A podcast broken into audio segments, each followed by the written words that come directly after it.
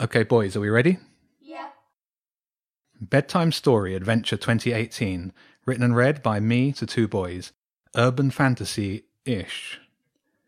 Chapter 3 While Jenny certainly hadn't noticed any strange rat activity yet, she'd been on enough adventures with James to listen to what he said. After leaving James at the bottom of Balfour Road, she walked home, keeping a close eye on each pile of rubbish she passed. She didn't spend much time at home, just enough to dump her school bag and change into her dance clothes. Then she went straight back out to catch a number five into town. Bus stops were one of the few places on the street that weren't piled with bin bags. The bus company kept them clear, at least for the start of the day. But that meant that the pavement either side was deep with rubbish, which Jenny had to leap in order to wait for the next bus.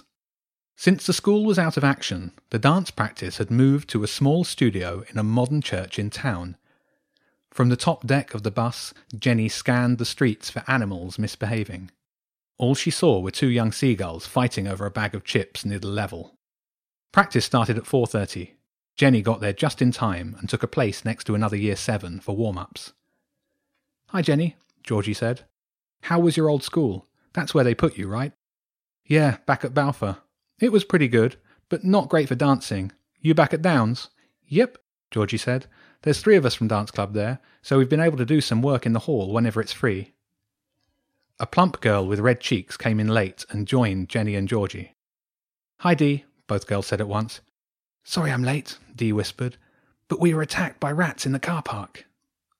Now that was interesting. Jenny wanted to ask more, but at that moment the dance teacher clapped her hands and everyone fell silent for the start of practice. It turned out that Dee had been exaggerating.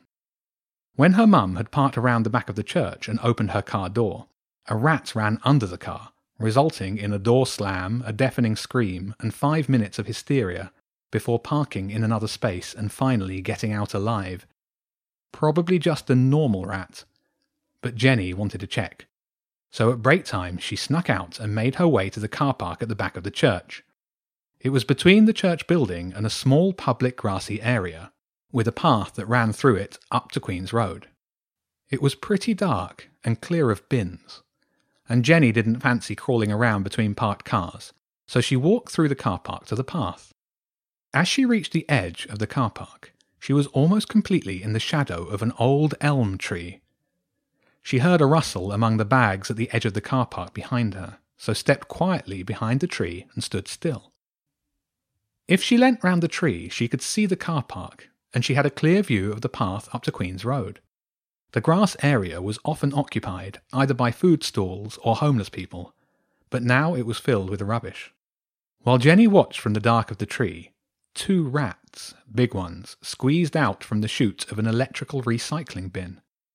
They looked carefully around and, after deciding there wasn't anyone about, made their way out of the car park along the path right next to Jenny. They were big, dressed in some kind of tunics or smocks, and both of them were holding some ropes or possibly cables, considering where they'd been. Jenny stayed still and watched them reach Queen's Road and turn left. Then she quickly picked her way along the path in pursuit. Queen's Road was busy. She saw shoppers wandering to and from the station, cars, buses, bikes commuting on the road. Much less rubbish as it was a shopping street. No signs of the rats. She walked to the left and glimpsed a blurred movement on the far side of the road. The rats had crossed over and were heading up a steep hill. The traffic was thick, but after a moment Jenny crossed and followed the rats' routes. She couldn't see the rats at all, and after fifty metres wondered if she'd been mistaken. There were houses on her right, but on her left was an old wall. It was the wall of an old churchyard. She paused. It was only a fifteen minute snack break, and she'd only just be able to get back in time. Still, she wanted to see if the rats had gone into the church. She hurried up the hill, dodging and jumping rubbish bags, and turned into the churchyard. On her right was the small church, and on her left was a graveyard.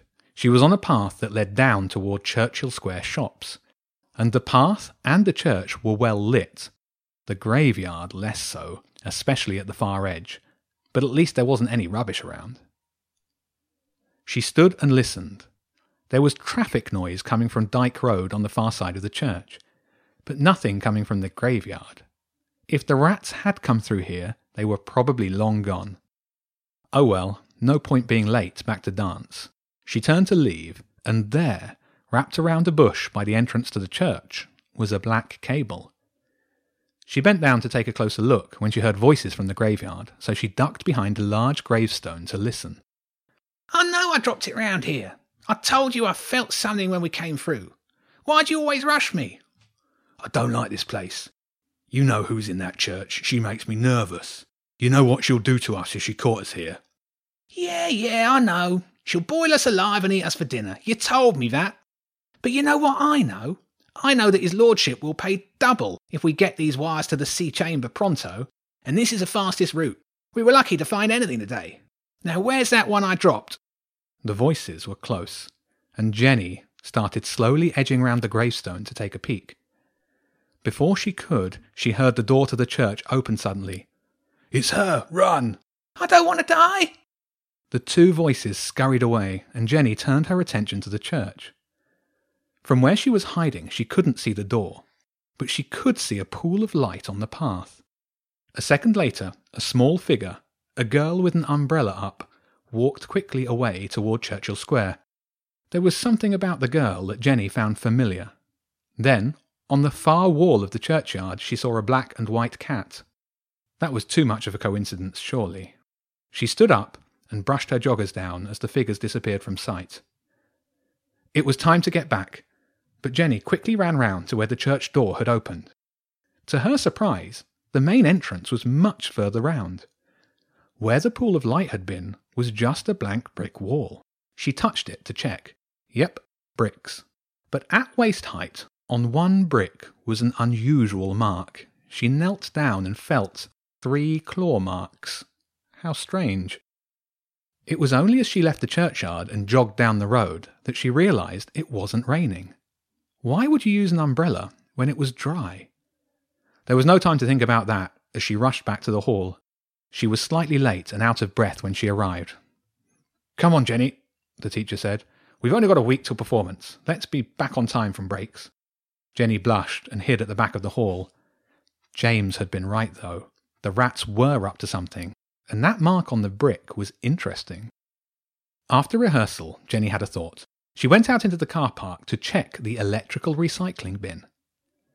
It was big and metal, painted green, with a chute for people to push their old hairdryers or toasters through. There wasn't enough room for Jenny to squeeze round the back, but she inspected the sides she could see. There weren't any claw marks on it, Near the bottom right corner on the front, however, was a strange S on its side scratched badly into the paint. Not what she'd expected, but she made a note to tell James in the morning. When she got home, her dad was making tea, stirring something in a saucepan. He must have been able to get away early from work. Hi, Dad. Hey, Bean, he said, not turning round from the cooker. Good day at school? Oh, yeah. Back at Balfour today. It was nice. She leaned against the worktop. Do you know why they're still not collecting the bins? Oh, probably union stuff, he said, adding a pinch of salt to the pan. Usually is. But wasn't it because of fireworks night? That was ages ago. What's really going on? Her dad paused and looked at her, probably considering whether a lengthy answer would be wasted on her. It started with some prank in a bin, a firework that somehow went off when they were collecting the bins after fireworks night. But now it's political. The rubbish contractors say they're not safe. The councils say they're not doing their job. Are they safe? Jenny asked. Probably, but they could probably be treated a bit better too. Dinner's ready in ten. That signalled the end of that conversation. Jenny went upstairs to her room. She had a set of shelves next to her bed, and she pulled her treasure box from the top shelf and set it on her duvet. She twisted the combination padlock to the right four digits and opened the box. In the bottom was a small crushed velvet pouch. She pulled it out and let a dark red stone slide out into her hand. It felt cold as she turned it over. It was almost completely smooth, like a sea worn pebble, except for three deep claw marks, exactly, Jenny thought, like the marks she'd seen on the church.